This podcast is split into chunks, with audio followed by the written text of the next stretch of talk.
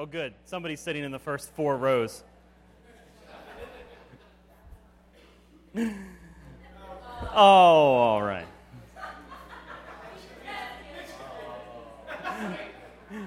I did wear this shirt yesterday. Yeah, actually, that's why. That's why you're not wearing sitting in those rows. um, so yeah, well, I had a great time at the ball game. I, I think uh, it was uh, 90 people or something like that that went. I mean, that's incredible. It always makes you kind of raise an eyebrow, like when when the things uh, things that we do around here, that people go, "Yes, I'm in," and then bam, 90 people show up to a baseball game. Um, and it, you know, I didn't say this. Uh, please turn with me to the book of James, chapter one. We're going to continue in our series in James. And didn't Steve Chastain do a fantastic job last week? I mean, just if you haven't heard it, um, really, it's, it's up on the, on the website. Strongly, strongly recommend um, taking a listen because it, it's, um, it's going to flow very naturally into the rest of the text as we spend our time, our summer in James. Um, but I was thinking about Steve's sermon this week a lot, thinking about it uh, yesterday while we were at the baseball game. Take me out to the ball game, take me out to the crowd, buy me some peanuts and Cracker Jack. I don't care if I ever get back. Let me root, root, root for the home team. And here's the trick if they don't win, it's a shame. For it's, it's a shame. For it's one, two, three strikes you're out at the old ball game. Meaning that, you know what? Um, the Orioles actually have a pretty good record. I don't know them off the top of my head, but on the, on the rubber matches, when, when we win the first one and lose the second one, I think we have a pretty good record on those third and taking the series, which is really uh, the most important thing is taking the series.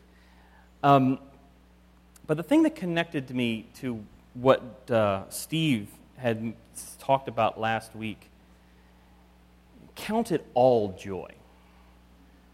You know, what does that mean? What does it mean when we introduce themes or um, life experiences like cancer into the mix, um, war, uh, crime, injustice?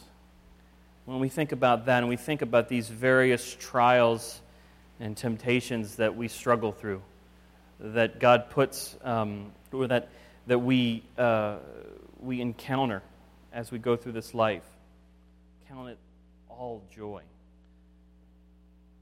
A baseball game is really neat because, unlike a football game, which one loss can actually be very significant, one loss for a baseball game may not be, at least at this point in the season, before the All Star break.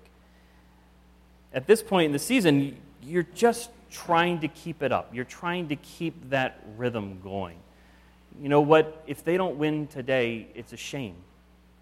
It is a shame. We want to win. But it is one, two, three strikes, you're out, and that's the pain. That's a baseball game. That's how baseball works. That's how life works. You are going to wake up, and some days you're going to strike out. I don't mean to ruin it for you, but you're going to strike out. And unfortunately, it's going to happen often. Our text this morning, I think, flows out of that because it's going to start giving us um, wisdom like literature. It's going to be almost um, bullet points, some people have said, some commentators say. Um, these uh, sections of James, the way James is structured, you know, we know very little about um, exactly who wrote it, you know, and, and, specifically where it was written to, who was the first ones to read it. There's a lot of conjecture about that. But we do see that it echoes a bit of Proverbs that as we look through it, and we kind of look at it maybe line for line or sentence for sentence, it does echo a bit of Proverbs and that Jewish wisdom literature. So we look and start in verse 19. So, my beloved brethren, let every man be swift to hear, slow to speak, slow to wrath. For the wrath of man does not produce the righteousness of God. And I think there's a lot more to this saying than um, there is no more. Uh, this, this is no more a proverb against anger and wrath necessarily, as it is against speaking. We are to be slow to speak and slow to wrath, even if at times our anger may be justified. Anger is an emotion. And at times when we experience injustice, when we experience things like uh, these various trials and temptations, we may be angry at that, especially if we feel that our anger is justified at the moment. Now, how we combat that is by listening. Many in the Christian community, you know, in the Christian community, I think we place a high value on eloquent, eloquent speech. Um, but James here is really instead putting uh, value on the listening. It's, it's interesting, I think, that if you surveyed um, non Christians, uh, or if you survey Christians, if you survey Americans, if you survey people around the world in general, when they start talking about what is it that Christians are good at, what is it that, that Christians are known for, you probably would come up with an awful lot of people saying something about how Christians are good speakers, or at least the leaders in the Christian church are frequently really dynamic speakers. Um, even if you ask the random people on the street, they probably would say, well, yeah, Billy Graham is one heck of a speaker. Um, so, but James here is putting instead this value on listening. I mean, is for you, is Christianity about listening? Ooh, we're Christians. We, that means we're a good listener. I mean, what if Christians were known for being great listeners? What if you had a business deal or um, um, went to see a Christian movie or, or I don't know, whatever, whatever it is you did, you had a Christian friend, and you're like, well, this person is a Christian, so obviously they're going to be a good listener. This person is a believer in Christ, so I know I can go to them and they're going to have an ear. They're going to be swift to hear, slow to speak, slow to wrath. We are to combat speaking too hastily with this willingness to listen. God gave you two ears and one mouth. Take a hint. And it's funny that, it, not funny, James actually invokes God here. He mentions God. It says that no amount of our own anger um, and wrath which is really interesting, by the way, that, that, that, that James would, or that the, uh, the New King James that I'm reading from here, would, would use the word wrath in regards to like my own wrath. Because I'll be honest with you, my wrath, you know, if, if I was to like execute all my wrath on Norm, you'd be all right. I'm just telling you. In all honesty, like wrath, no. Um, in all honesty, I'd probably make you dinner or something. But um, we have this lie that we tell ourselves that this, this anger that we have at this thing, this is going to help make things right. Um, exhortation may be needed, correction, perhaps, encouragement, perhaps. And these things are all things that can be done well. Um, anger is an emotion that, as one uh, commentator puts it, is patience reaching its limit. And our anger may be, like I said before, it may be an appropriate response to something that we've experienced. Or, on the other hand, we all know um, that it can turn quite ugly.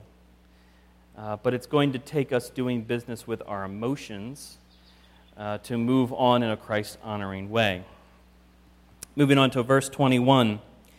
Therefore, lay aside all filthiness an overflow of wickedness, and receive with meekness the implanted word, which is able to save your souls. Now, I am a believer in this phrase of garbage in, garbage out. Um, when I first, uh, uh, the first time I got to preach at New Hope, I preached on rock and roll. We were doing this series on um, idolatry and the different things in our lives that get in the way of our worship to God. And um, my topic was to talk about this idea of music and the role that music plays in our own culture and the role that uh, rock music in, uh, specifically had played in my own life. And, and basically, my, the point of the sermon was that, you know what, the truth of the matter is that as we go through life, as we listen to different music, as we go to different movies, um, uh, plays, whatever it is you do that really makes kind of you escape or um, kind of refresh your batteries, um, that the point is not necessarily to have this like well-defined list about things like, well, I need to not listen to this band, I need to not listen to this band, but I really need to listen to this band, and you know, these kind of uh, legalization of that, or not legal, um, legalism of that, can kind of get in the way sometimes. Rather, the point, the point of that sermon was that, that Jesus needed to be the center. Jesus wanted to be the center of everything. And that very well may be that there are concerts or uh, that you have no business being at. There are movies that honestly you have no business being at because they're really not going to produce any kind of fruit in you. But Jesus is the center of that discernment. Your relationship with Jesus is going to be the thing that helps you struggle through that. I'm, um, I was really excited. I, I, haven't found anybody yet to go see Pearl Jam with me, but I, I found that Pearl Jam is going to come to the, uh, to the uh, Baltimore Arena in the, the, in the fall. I was all excited about it, and I'm trying to think, well, you know, Pearl Jam's not a Christian band. I'll be, I'll be all right going to Pearl Jam. Yeah, I, I think, I, I, think I like that music. It's kind of cool. And, you know, if somebody would, you know, go with me, then that would be cool. But the idea is that my relationship with Jesus comes first. Nothing else is going to get in the way of that, or nothing else should be in the way of that. Um, no list of rules, definitely. And I think that this here is why house churches are so unbelievably, vitally very important. And I would beg you, please, if you are not currently in a house church, and as you struggle with these things, as you try to figure out how to navigate this stuff, as you try to figure out, well, what stuff should I be staying away from? What stuff should I dive into? It is your house church, friends, that is going to help you work through that. It's your house church that's going to help you figure out the trials and temptations that are in your life. It's your house church that's going to be there when no one else is there. Be doers of the word and not hearers only, deceiving yourself. For if anyone is a hearer of the word and not a doer, he's like a man observing his natural face in a mirror. For he observes his face, goes away, and immediately forgets what the kind of man he was. But if he looks into the perfect law of liberty and continues in it, and is not a forgetful hearer, but a doer of the work, this one will be blessed in what he does. Now, in the ancient world, actually would have made sense that uh, uh, mirrors were made of polished metal. So, not everybody actually owned one.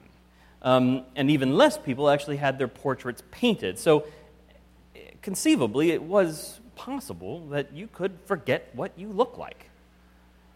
Um, especially if you only catch a glimpse of yourself every now and then. The goal of Scripture, or the, the, the, the, the role that Scripture can play in our lives, is this mirror of the soul's need for grace. It, it reveals our true character to us, and it works in and through us. See, God's Word isn't just about information getting uh, from the page to your brain, we believe that it actually does things. We believe that it actually changes things.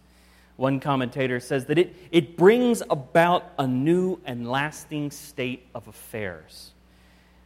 Here, with help from Isaiah 55, James shows us that it is God's word being sown or planted, producing beautiful shrubs and fruit, uh, fruitful harvests Um, Isaiah says in 55, chapter 55, For as the rain and the snow come down from heaven, and do not return there until they have watered the earth, making it bring forth and sprout, giving seed to the sower and bread to the eater, so shall my word be that goes out from my mouth. It shall not return empty, but it shall accomplish that which I purpose and succeed in the thing for which I sent it. On, the, um, on that verse, Walter Brueggemann, who's this commentator, awesome commentator, says this about that verse. He says, The consequential power of Yahweh is here likened to rain or snow. Rain and snow are not phantoms, but are real, forceful powers that produce something tangible in the earth that is growth and life and future. They water the earth, and the result, regularly and reliably, is that the earth is nourished. Creation is sustained and the food chain is maintained. Yahweh's word of promise and summons is like that. It's not idle chatter or religious fantasy. It is substantive utterance, carrying with it the full weight of Yahweh's majestic rule. Snow and rain are not ineffective. Yahweh's word is not empty verbiage. It will work, it will guarantee, it will produce.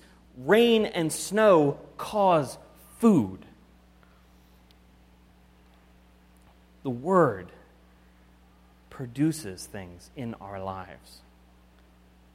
What's your relationship with the Word of God? If you were thinking about that, praying about that right now, what is your answer? Is it something that you go to? Is it something that you crave?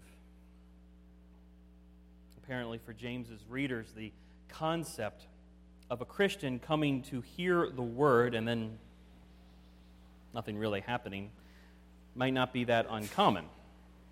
And that might be kind of comforting that even they were dealing and struggling with that.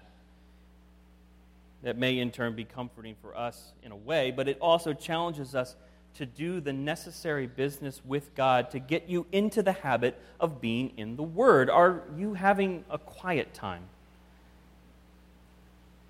Sometimes um, certain Christians have uh, developed this rhythm of life where they say, in the morning or in the evening or whatever it is, this is my time to be with the Lord. This is my time with prayer. This is my time um, to be in the Word, studying the, uh, God's, um, God's uh, Bible. Is there a time and a place for you that this is supposed to happen? Like, is it actually on your calendar? Um, I'll be very, very honest with you. I am a horrible reader.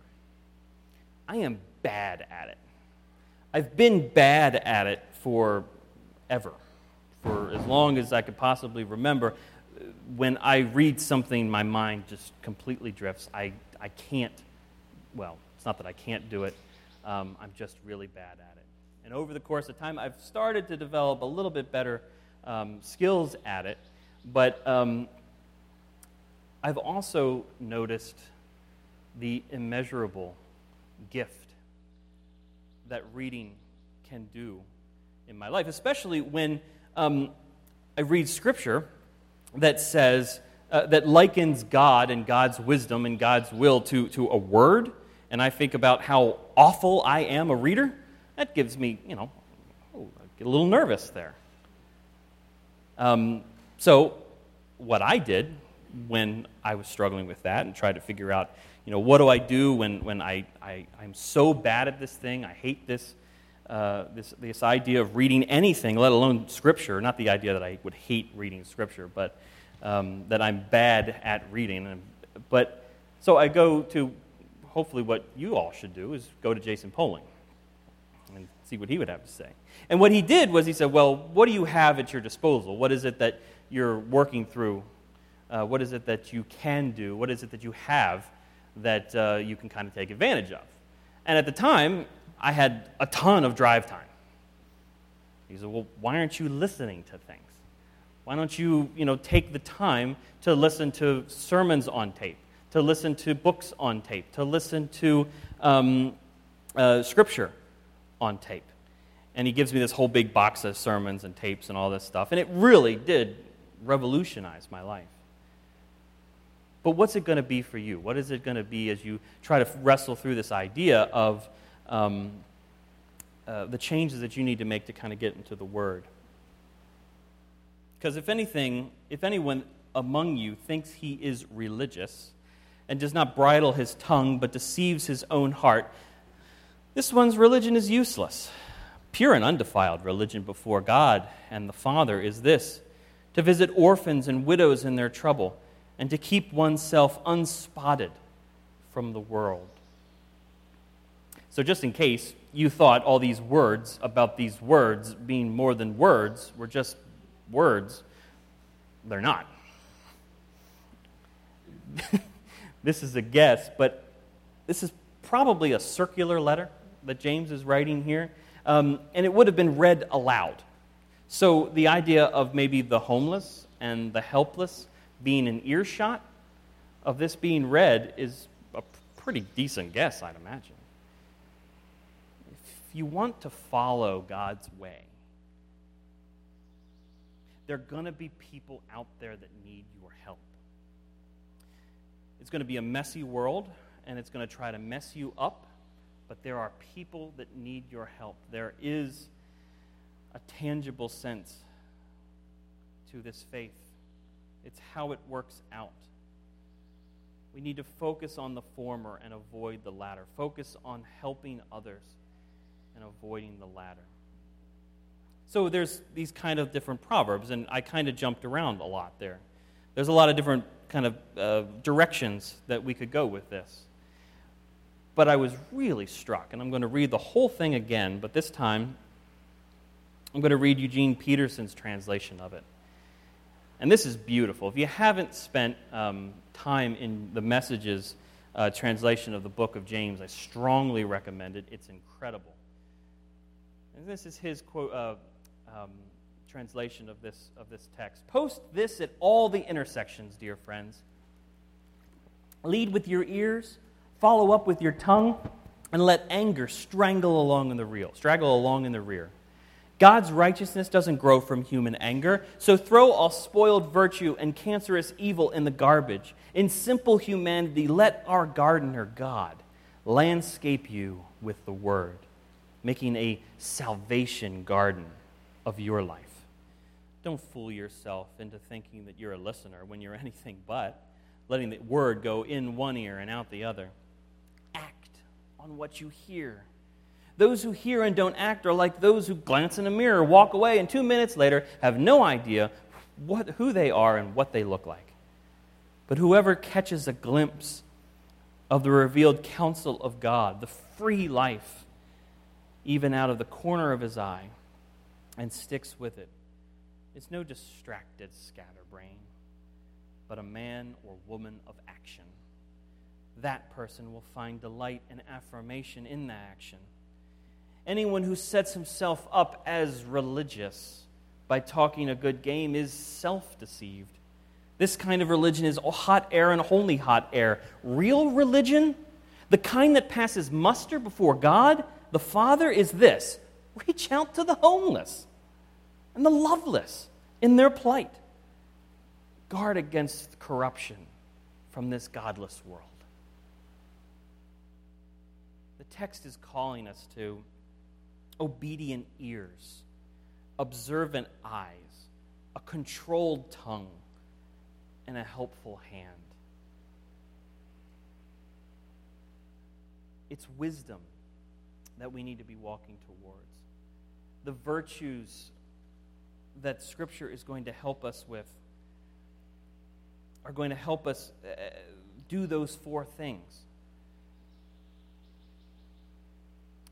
But we need to do the work with each other. We need each other to help um, work through it, and we need prayer as well. And this is going to flesh itself out on kind of large scale issues, but it's also going to be kind of present in our day to day lives. On Friday, uh, this coming Friday, my wife Amy and I will celebrate 10 years married.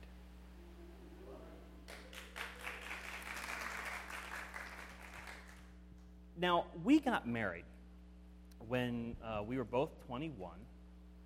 I was unemployed. She was in school, and I should have been in school. There were a lot of ducks that we didn't have in a row. There were a lot of things that we definitely had um, logically, just it wasn't, didn't seem like it could have not been the right time. If this was all on paper and kind of the black and white, this was not the right thing to do. But if I was being honest with God, if I was using an obedient ear, an observant eye, a controlled tongue, and a helping hand, there was no other option. It was the absolutely right thing to do at the moment, and I have zero question about that in my life. That my marriage to Amy has been the most important thing in my life ever, save for my relationship with Christ. And my relationship with Christ is only deepened by her. I needed to be listening to God at that time. I needed to work through that. And I'm glad I did. We're going to take communion now. We're going to come to the Lord and we're going to consider the business that needs to be done, the confession that needs to be done, the sins that have gotten in the way of our relationship with Him. Our communion table at New Hope is an open table. And we invite all those who call upon the name of Jesus Christ as Lord and Savior to come forward.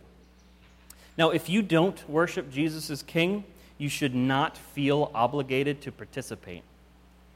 The bread is unleavened, the red is wine, the white is grape juice. Now, please stand and join as churches throughout the centuries have done in the reading of the Nicene Creed.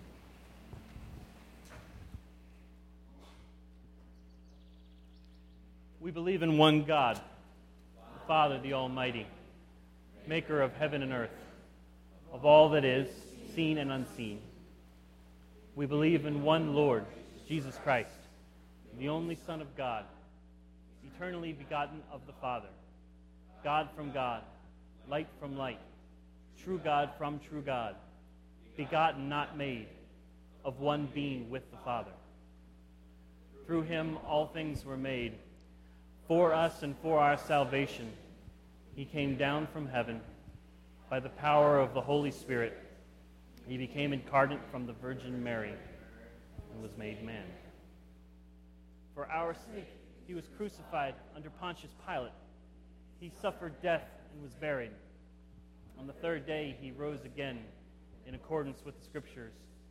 He ascended into heaven and is seated at the right hand of the Father. He will come again in glory to judge the living and the dead, and his kingdom will have no end. We believe in the Holy Spirit, the Lord, the giver of life, who proceeds from the Father and the Son. With the Father and the Son, he is worshiped and glorified. He has spoken through the prophets. We believe in one holy Catholic and apostolic church. We acknowledge one baptism for the forgiveness of sins we look for the resurrection of the dead and the life of the world to come.